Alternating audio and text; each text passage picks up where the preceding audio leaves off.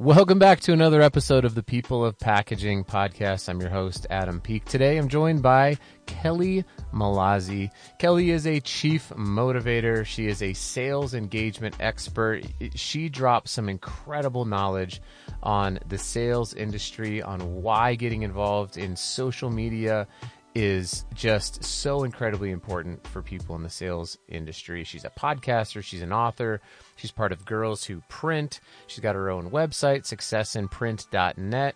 We talk about printing, we talk about packaging, we talk about selling and sales methodology. It's a great conversation. And before we get into that, I do want to talk to you about our sponsor, SpecRight. SpecRight is the leader in packaging specification management software. Their platform makes it easy for packaging professionals to manage the entire packaging lifecycle from ideation to production. In a nutshell, if you don't know what your specs are, if you are a brand and you do not know definitively what they are, you are going to be in for a world of hurt as the globe changes from EPR regulations to recycling standards, all sorts of stuff is changing. If you don't get your spec right, you're probably going to guess wrong. So make sure you go to specright.com backslash PKG to learn more. S P E C R I G H T dot com backslash PKG to learn more. Let's get this interview with Kelly.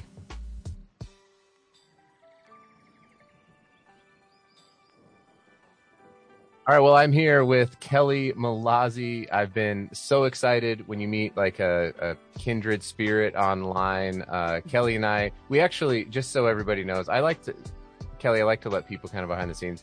We already started this interview, and then it, my internet, my computer was like, so this is take two of the interview. But uh, I'm, I'm, I, I was, I was excited for the first one, and I'm even double excited uh, for the second one. So, uh, Kelly, thank you so much for coming on the podcast. How are you doing today?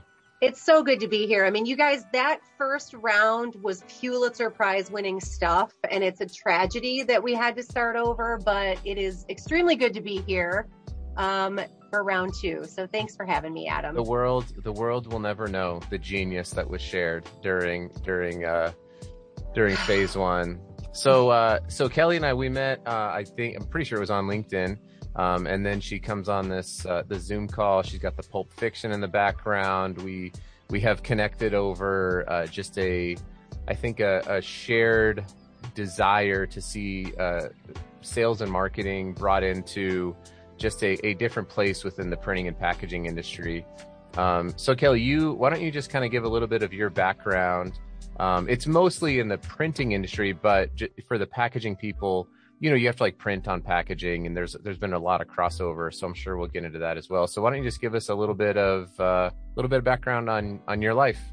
What's yeah, I mean, I point? feel like I, I feel like those industries are the Venn diagram. There is almost an overlay, right? Printing and packaging to me are, are I mean, they're not identical, and there's a lot of nuance in there. But yeah, they're very, very um, similar, if not brothers, maybe step brothers, which is one of the funny jokes we had in the we first. We did. oh man, you really funny. Did we just become best friends? You really which pulled that movie is funnier than it has a right to be, Adam. I mean that.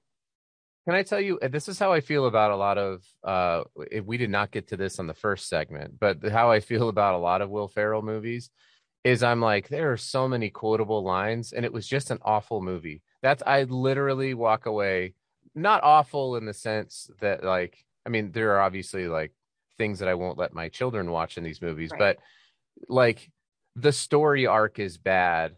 The the character development is poor. The other guys, the other guys is the best terrible movie of all time. I mean, that movie is hilarious. And even Zoolander, like Zoolander didn't have a right to be that funny, but that movie is awesome and it's largely because of Mugatu. So we know that Will Ferrell is the common denominator in all awesome, bad, bad, awesome movies. Um, yeah, I, I, it's, it's like they just, I mean, literally, they're just taking SNL skits and just making really funny SNL skits and chopping them together and being like, here's a movie, everyone's gonna love it, and we just totally. do, right? Because we just quote it over and over and over and over and over again. Yes. Whether it's yes. Anchorman or Zoolander, um, I, or you know, Step Brothers or yes. Old School or any of those movies. All of them. Yeah. And so Adam, Adam and I could definitely have a second career as movie podcasters. Clearly. And maybe we better put a pin in that right now because I'm all for that.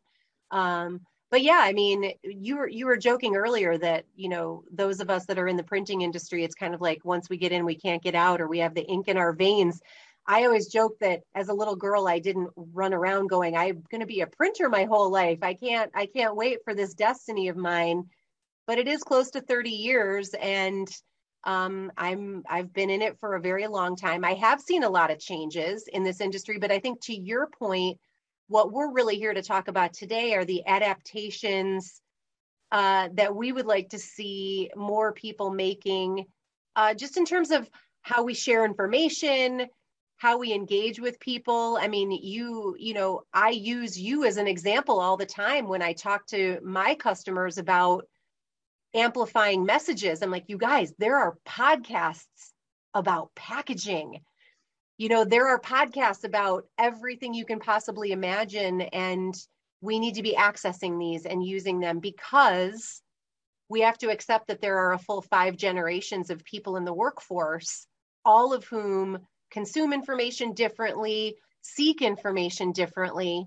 And that's why you know the fact that you and i became friends on linkedin is a real thing right and it happened probably because of the pandemic, right? Oh, I I absolutely used LinkedIn as a lifeline during the pandemic to connect with people because I didn't have any other choice.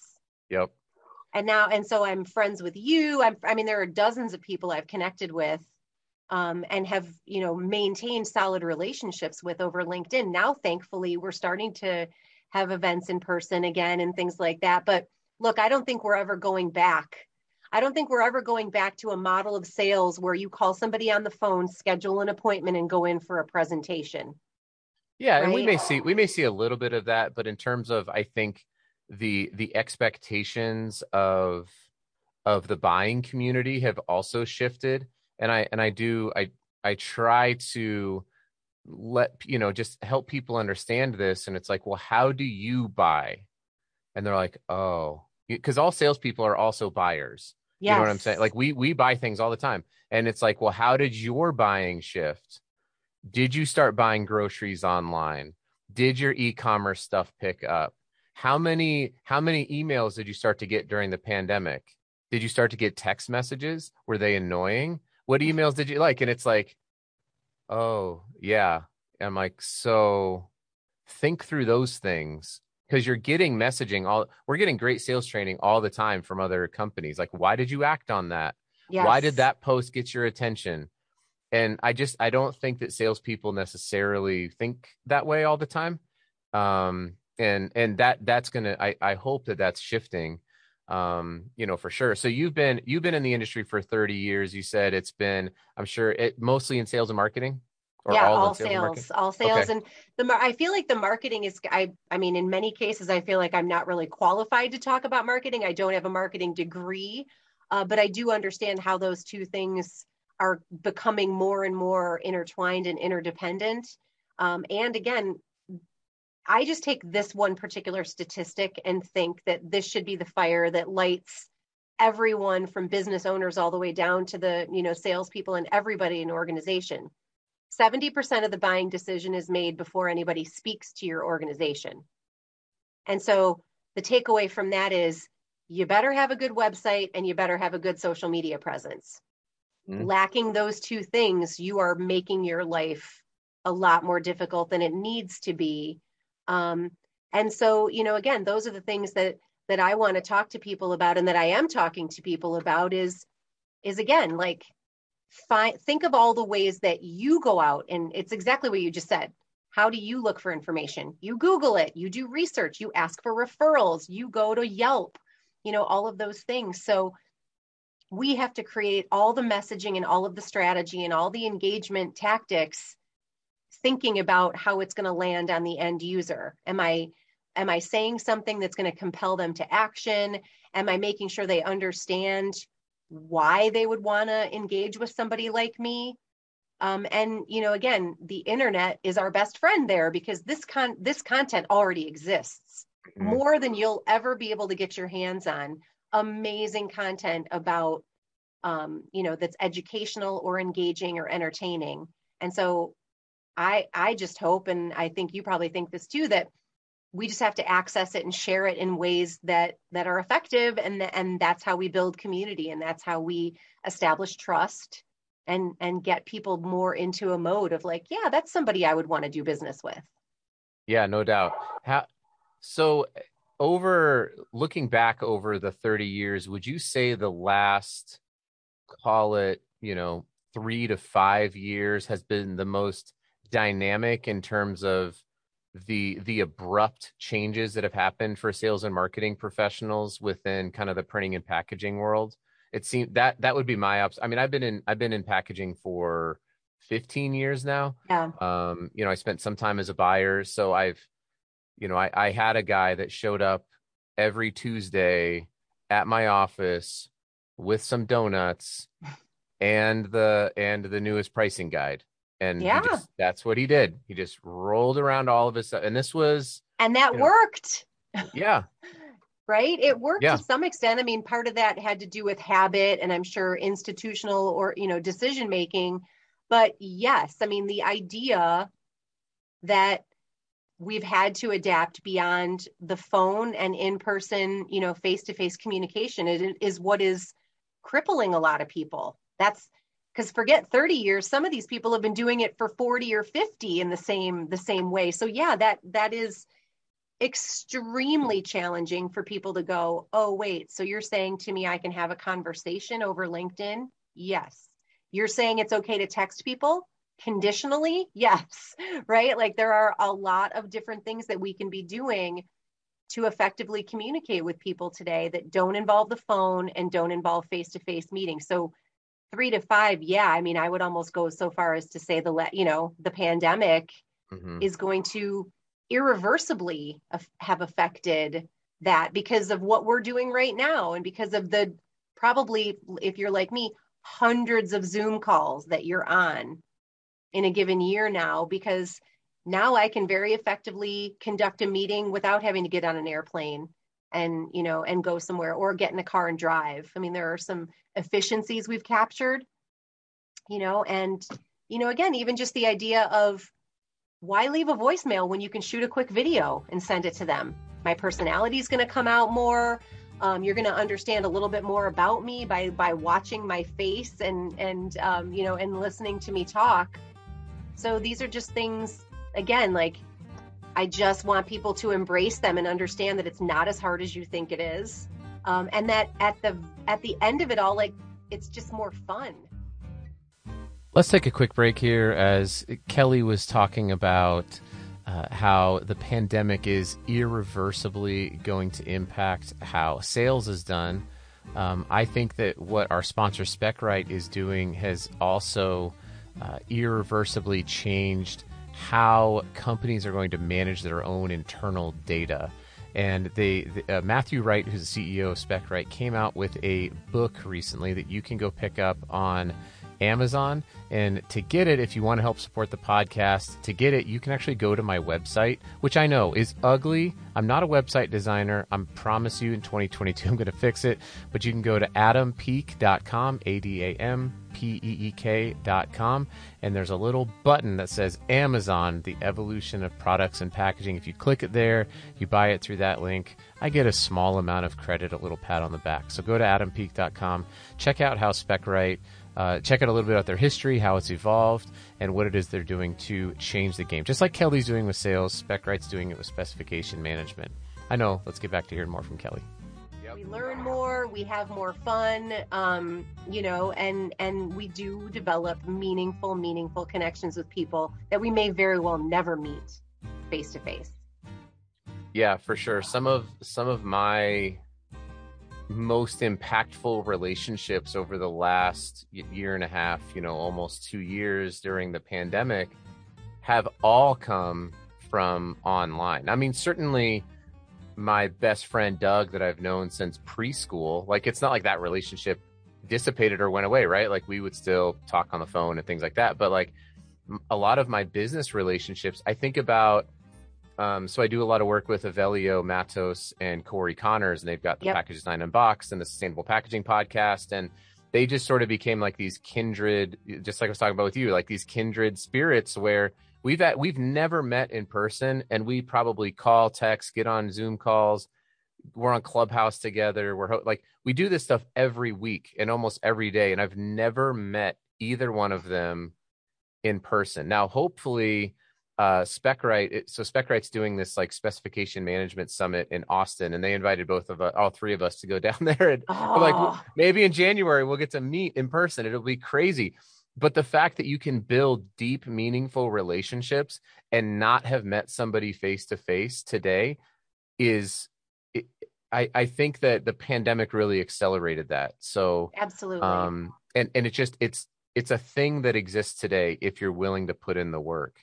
So let me ask you when, when you're going around and you're talking with, with companies, cause that's what you do primarily, right? You go mm-hmm. do sales and marketing consulting. Uh, yeah. we call, we call it schmarketing uh-huh. at, at Meyers. We have a schmarketing meeting. Uh, so when you're doing sales and marketing consulting, um, what's what is the biggest or most common reason why today your customers are saying we just don't see it kelly we don't because to you and i it's like this is this makes a ton of sense but clearly yeah. clearly your services are still in demand and so what what is stopping some of these companies from from jumping headfirst into the we'll call it like the new wave or the next wave of selling well one is scarcity mindset. There are mm. a lot of companies out there that are like, I'm not saying anything publicly because that means my competitors are just going to swoop in and steal my customers away from me. Or they're just, they don't believe in sharing, you know? And, and again, I think that's the definition of scarcity mindset. So that is um, a big factor for a lot of companies. And the other factor is I can't show you a definitive ROI right? I cannot promise you or back it up with a million dollar guarantee that the time and energy that you spend on on social media is going to come back to you in the form of hard dollars and cents within 90 days. So it's just too much shouting into the abyss and not enough guarantee um, for their beliefs anyway. So they just simply do not believe that it's worth it. Um, but it really only takes me going, so you know that there are a very large percentage of the population of people who are empowered to make buying decisions that are under 50 right?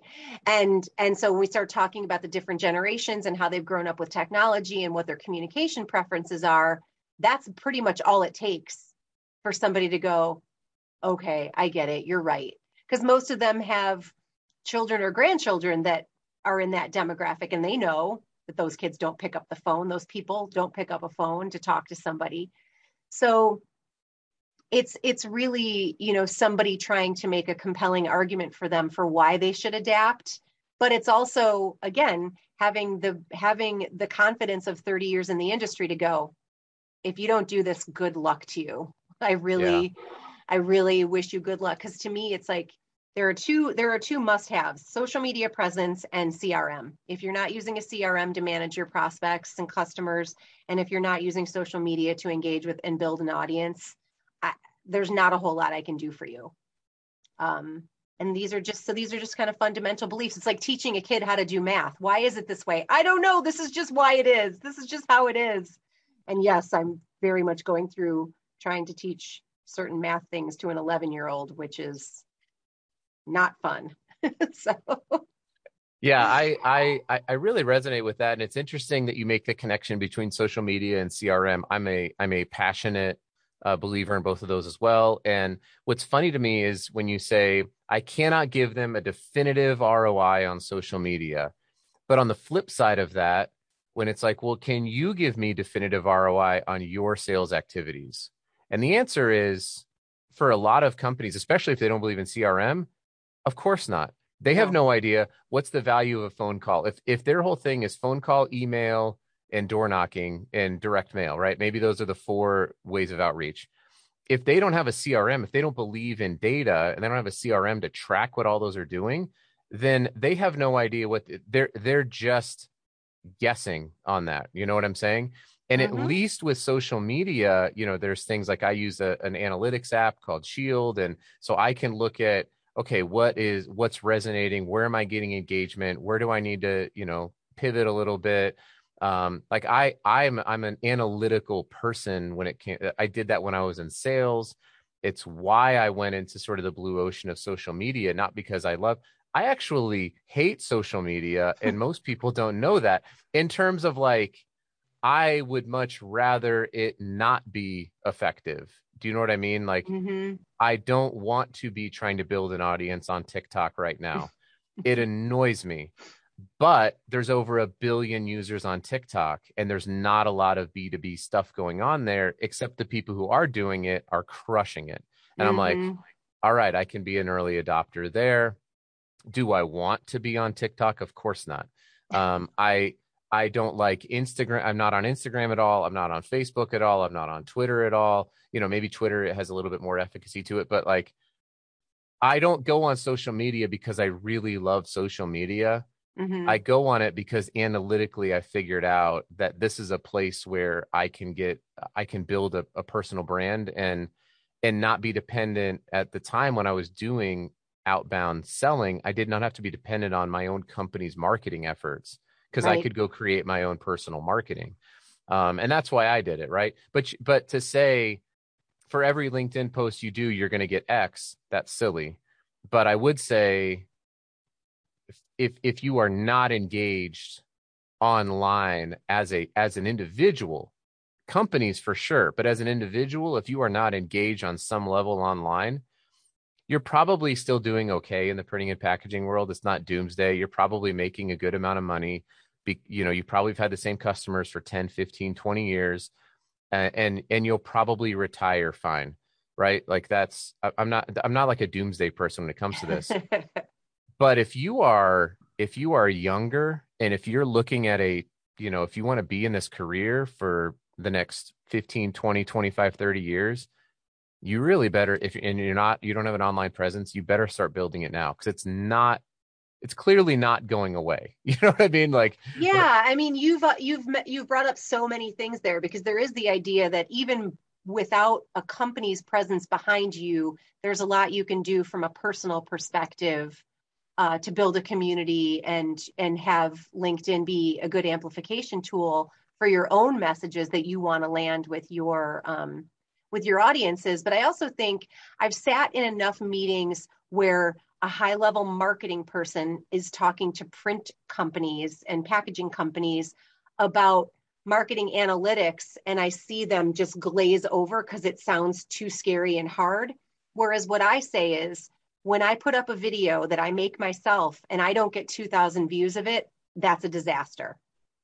That's something easier for them to understand. Like all it you know the little counter is right there on linkedin so the analytics could be as basic as how many people liked your post? Or even more how much did you build your community this week?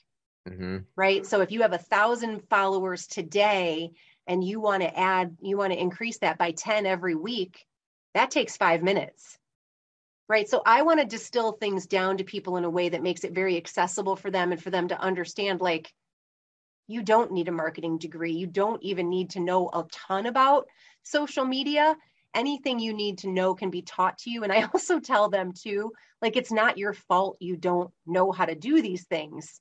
When you're my age you know when you're in if you're gen x or or a boomer or something like that there was nobody you know if you did figure out how to do this stuff good for you. But no one taught us. We all had to either figure it out ourselves or or ask someone to show us how to do it right? So it's not you know there's no shame in in even coming to this late in the game. I'm i'm regularly teaching a class on how to make a post on linkedin and what a hashtag is and what tagging is and stuff like that. So you know again if i if there was any takeaway from any of this it's like it's not too it's never ever too late to adapt and say like yeah i'm gonna i'm gonna try this out. I'm gonna play around on linkedin a little bit try to grow my following try to try to find some really interesting content out there because it's there. There is really really good stuff. You know your podcast obviously but there is so much good stuff out there you'd never be able to find it all even if you spent all day every day looking for it. And that's i mean that's good news because no Yeah. matter who your audience is and what you're trying to tell them it's it's all there for you. So you don't have to become a content creator. You can just become a curator and a sharer, you know? So totally agree. Yeah. It's not, uh, and I, the, the idea that it's, it's not too late. It's, it's never too late, right? There's, it's and and it's it's not going you're going to learn stuff especially on linkedin it's really hard to sort i find it really hard to like doom scroll on linkedin where uh that's the reason i got off of facebook and instagram was i was like i'm not learning anything here i am just simply passing the time filling my brain with useless stuff whereas on linkedin from my perspective if somebody is not posting something that is interesting, the algorithm does a pretty good job of making sure it. Does, and I see it because I'll post stuff and I, and it's like, oh, that got no engagement at all. It's like, yeah, that was all pretty self-serving. Hmm. It sounded a lot like a commercial, and and LinkedIn doesn't want to promote that, right? So good on good on them. It doesn't always work that way, but um, I just find that it's it's it is a tremendous tool and there are there's a lot of ways we can go you know you talked about like using video communication not just zoom calls but like i use BombBomb uh, to do video emails and i do video outreach on linkedin just a, a quick you know note to somebody. There's uh there are there's a lot of modern ways to do outreach that are kind of all connected to social media and and um, I I'm, going to give you a, time at the end to kind of talk about how people can engage with you on that because I think you're doing a great job teaching that. Thanks. I want to pivot a little bit because I this is a really important topic for me, which is the modernization of selling has also led to some modern um, some a, a disconnect I, I've seen between sales leaders who say what they want and then sales leaders who act differently. And what I mean by that is there's no sales leader, at least that I know right now, who would stand up and publicly say, I want somebody who is stuck in 1998, who is only using those kind of sales methodologies, who does not want to embrace modern selling, who doesn't care about the modern buyer and the fact that there's seven different, you know, 6.8 or 7.8 decision makers and that 70% of their decisions are made prior to the sale and that over 80% like i don't that are are gen x or younger that are making b2b buying decisions. I don't care about that at all. I just want somebody who's who is going to be stuck right? Like nobody nobody ever says that.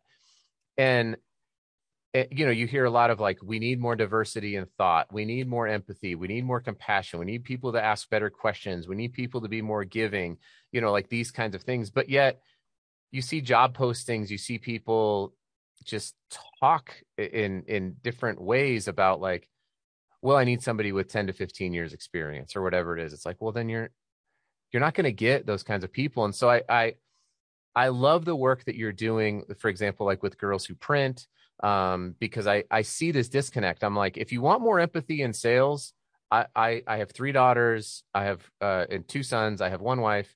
Uh, i have two sisters like if you they are far more empathetic than me and my guy friends and that's a really broad statement but i'm like if you want more empathy and compassion and if you want people who really understand what's going on like you you need to be focused on hiring different people than what you've been doing because you're saying i want more of this. Like if we want more empathy i'll just say like we need more women in sales leadership positions in the printing and packaging industry. I said it it came out on the podcast and it's public.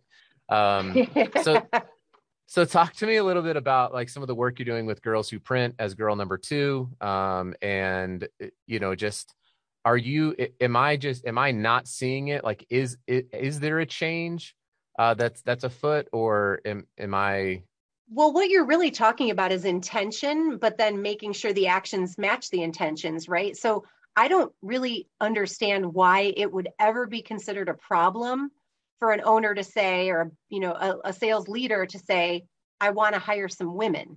Like there's nothing discriminatory about that. There's nothing wrong with saying that. But typically when people look for jobs maybe it's who they're asking or what their communities look like. They if they keep hiring more gentlemen. And to your point too something that you didn't quite say but how ridiculous is it to go looking for somebody with a book of business today right? Like that is not the right that's not the right solution to your what you were saying earlier is yeah i'd want to go i was joking about this the other day the people who bring your groceries out to from target when you're when you do curbside pickup have great great attitudes, great energy, they move quickly. Like I'd want to be like, "Hey, I want to talk to you about your future." But here's the problem with that, right? That's going to take 2 years. That's going to take a 2-year investment and training and development and bringing somebody along and I think that many companies don't have the infrastructure in place to support that. And up until up until the Great Resignation, I think that companies thought they were getting away with um, compensation programs that today are just not going to fly. Right? Mm. It's not like a commission only, like best of luck to you, we'll pay you based on your sales performance. I, mean, I, I don't see a 27 year old jumping at the opportunity to make nothing for a good long time while they're building a book of business. Um, I, in fact, I'm here to, you want to say something controversial about, you know, everybody should go hire more women. I think that the whole compensation program needs to be burned down and started over. You know, how we, how we compensate people based on what their jobs are. Um, some companies that are doing it very successfully have segmented this. There are hunters that are paid a certain way, and then there are farmers that are paid a whole different way. And those jobs are not the same right? They they they're completely segmented their workforce and i think that's a really smart way for some people to do it. Because in most cases adam you're seeing hey guess what? Your job is to go out and find new business cultivate it grow it bring it in and take care of the existing business and write up jobs and do quotes and deliver proofs and uh, oh by the way collections yeah. Were you, were follow were you following me around uh my job for the last 10 years? Because that's exactly that's, what it is, right? It's right. It's like and then and then your best salespeople, what what ends up happening is your best and and I say sales not in the general in the in the sense like for me, the definition of selling is you need to be able to influence change with within an organization, right? So you have to be able to go in and and and influence the the the buying process. I'm not order taking is different than selling and they're both account management is is incredibly valuable right? Like you can't afford to be losing business and so account management is super super valuable. But if you if you like i i'll be totally candid i was not the greatest account manager when i was just like when i was a pastor like i was i was pretty good at preaching but i was not really good at counseling um, like there were just certain things that I I knew I wasn't good at, but I was pretty good and I was pretty comfortable about talking to total strangers. Mm-hmm. And but eventually, when you got to a certain point, it was like all I'm doing right now is generating quotes, like you said, delivering proofs, following up on jobs, making sure we're getting paid, uh, taking on new projects, uh, you know, within existing accounts. Somebody moves to this company over there, and maybe I got some, maybe I got some new business, but there's no organically driven sales growth because you have you have you've essentially burdened the people who were doing that with with work that they're probably not great at or it's not it's not as valuable and then i mean then you've got all these culture problems right there's all these problems of how the CSRs are feeling and what they're willing to do, um, whether you have estimators or not. I mean, there there are just a, a lot of things that make it difficult. I think, uh, especially if you were deciding like, hey, I want to bring some young people into into this mix so that I know that I'm going to have a pipeline of valuable employees for the next 30 years because we know there's going to be a big cliff we're going off with salespeople and pressmen and all of it, right? That like we're just an aging industry. So, yeah, what would we be looking for if we were going to bring in somebody new? A good communicator, somebody who does understand how to gather data and how to how to um, you know suss out a good story. So somebody maybe with a journalism background, with a research background, somebody who can craft a good email and is somebody who, you know, what would I want more than anything? Somebody who can write good subject lines. Because to your point of having to sift through all these emails that have been generated since COVID, like how would you if you're getting a thousand emails a day you're at least going to pay attention to the ones where the the subject line is a little provocative or a little you know a little interesting so it is it's no small job you know i i get that it's difficult but this again, it takes intention. I think owners and sales leaders have to say, I understand that things are different today. I understand I may have to look at everything differently.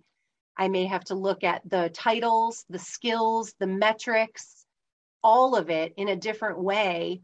Um, and I'm going to have to manage how that all meshes with a culture that has always looked at things, you know, in a certain way. So in many cases, it, I mean, they shouldn't even be expected to do this on their own, right?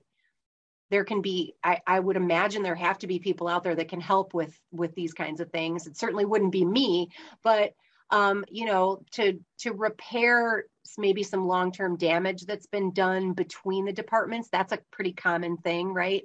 Res, you know resentment between sales and and um, and production and things like that um, but we have to make our workplaces into places that a 27 year old wants to come and work yeah, yeah, for sure. I mean, and and culture is is such I mean it's it's such a buzzword, right? But it is such a huge differentiator um with uh, the other day I I put a post on LinkedIn about how everybody seems to have the exact same selling propositions within the printing and packaging space and and there's nothing unique about these things because everyone is saying basically the same things um, but I think culture is a real, can be a real driver, and I've seen it. I've I've seen, you know, back when I was with WS Packaging, like I I saw us acquire a a really you know a company with really good culture. It was a small you know print shop, and then try to convert them into a bigger you know be part of a bigger culture and it did not go well. Do you know what I mean? And it wasn't yeah. like the the press operators were the same, the rewinders were the same, the CSRs were the same. The people and the the machinery and the equipment was all the same. But what changed was two things: culture and like an ERP system.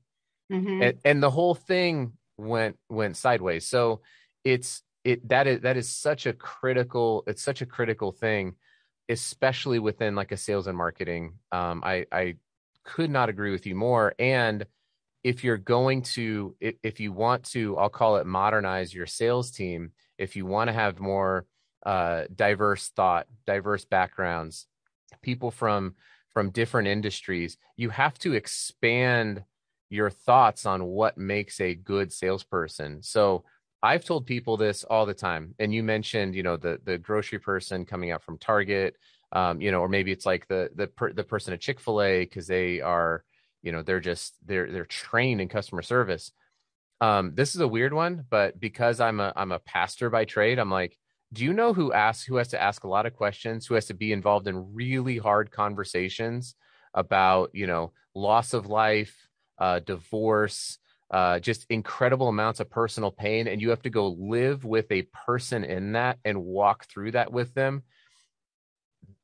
Pastors, that's what that's what we do, you know. And so right. it's like that's what I think made me brought me a lot of success in my in my sales career was that you know I I I spent time in Rwanda counseling genocide orphans and hearing their stories.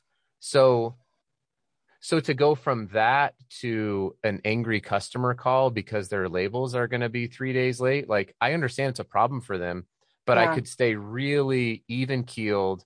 You know, I could ask the hard questions. I could be present in the moment because of my training. And so looking outside of the industry, and by the way, there were people internally at my first company who didn't want to hire me because, quote, I didn't have any experience. Right. Um, and you know, I'll, I'll give a, a, public shout out to to my man Mark Potter, who was my first boss, who really fought for me. So, oh, wow. yeah, you know, I mean, finding people from different backgrounds, from different industries, but but if you bring them into a toxic culture, you're setting them up for failure as well. And and it's not, you know, culture is not having a happy hour every Friday and throwing a foosball table in the middle of your of your you know your facility, right? Like it it goes really really. It's deep. top down. I mean you know everybody's going to look to the leadership to know how to act and how to treat other people and so when you have empathy at the top when you have inclusiveness at the top uh, when you have a culture of development and you know that i care about your career and i care where you're going um, and I want to help you be better, like that's empowerment, that's leadership. Um, and again, I feel like the younger generations are not playing. No, They can smell that. They can smell that stuff a mile away.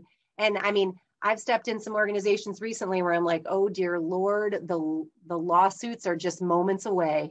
You know, like the younger, you know, again, and it's not like they're they're not asking for a lot. They're just asking for fairness. You know, they're just asking to be treated decently in a workplace, and this is not too much to ask. But yeah, I mean, I think everybody has a long way to go in terms of um, to your point about you know diverse voices diverse perspectives diverse lived experience you know i think it would be fantastic to have different different um, you know gender identities different um, backgrounds. All of it would be beneficial in any organization. And i mean you asked earlier about about women in the industry. I mean i just i just gave a keynote at a women in print event in minneapolis and there were 140 women in that room you know? So that i mean that tells me that if in one metropolitan area there are that many women who decided to all have lunch together um, on and and gather to talk about you know common experience that there are more women in the industry today than there probably were 30 years ago. And that's a step in the right direction. Um, you know and and and again that the intention behind what leaders are going to do for the future that that's within your grasp. That's within everybody out there is to decide these are the kinds of people i want to hire. This is the kind of experience i want. But also like having a plan for what happens on day one and beyond. You know you talked about culture being a, a buzzword. Onboarding is a buzzword too but we you know how many jobs did you start where it was like there's your desk godspeed right? Like yeah, that was yeah, that- yeah, that is uh, that that has, has certainly happened. you know, it's like it, it, is, and and being in Salt Lake City, um, you know, being around the tech community, uh, I I have at least been exposed to companies that you know take business development seriously. I've been exposed to um, you know companies who have done who who do onboarding well, who value data, who value metrics, and so that's my you know my network is not necessarily printing and packaging people when i'm at these networking events but it's you know it's people from from all sorts of places. Well kelly we are uh we're the time has just absolutely flown. We've been on uh, we had take one and now we're on take two but take two's gone 40 minutes and i feel like i honestly feel like i'm just getting started in in some of these conversations and it's like oh my gosh.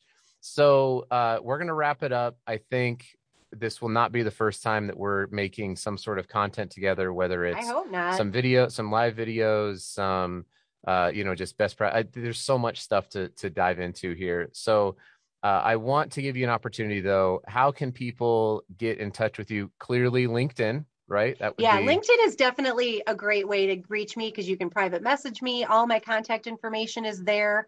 And so i kind of like to like to leave it there. I mean i do have a website. It's successinprint.net um, but like many printers my website and, and and packaging companies my website uh, could be better. But yeah linkedin is a great way to start. You can reach me. You can text me email me call me send me a private message on any of the social channels. But i'm i'm always here to help um, and especially you know women in the industry we just launched a new um, a new mentoring network through girlswhoprint.net so that's another way um, to get involved whether you need a mentor or want to be a mentor. I feel like that's a really um, a strong way for us to all support each other. So i've really enjoyed this. You're the best it's we just awesome. became best friends. We did. We just became best friends. And our our uh, correct me if i'm wrong our Vicki Strull and uh camille Chisholm are they're part of girls who print as well right? Oh yeah. They're awesome. Definitely. So Uh, they've- good. they've both been on on the podcast as well. And uh, uh they're they're just phenomenal people. So um we'll make sure everyone connects up with kelly. Uh, i'll have your link in the show notes the your uh, success in print dot net website i'll have that yes have that in the in the show notes as well um kelly this is I, I i mean it when i say it like it's been awesome it and has thank you um, thanks so much for sharing with our community and we this will definitely not going to be our last conversation. I awesome. I look forward to talking to you again and meeting someday face to face. Wouldn't that be nice? It'd be great. All right. All right. Bye. Thanks, Adam. Well, that is it for another episode of the People of Packaging podcast. Thanks for listening. It would mean so much to us if you would like and share and subscribe to this podcast. We want as many people to know about the incredible people that we have in the packaging industry because we believe that packaging is awesome. Thanks again.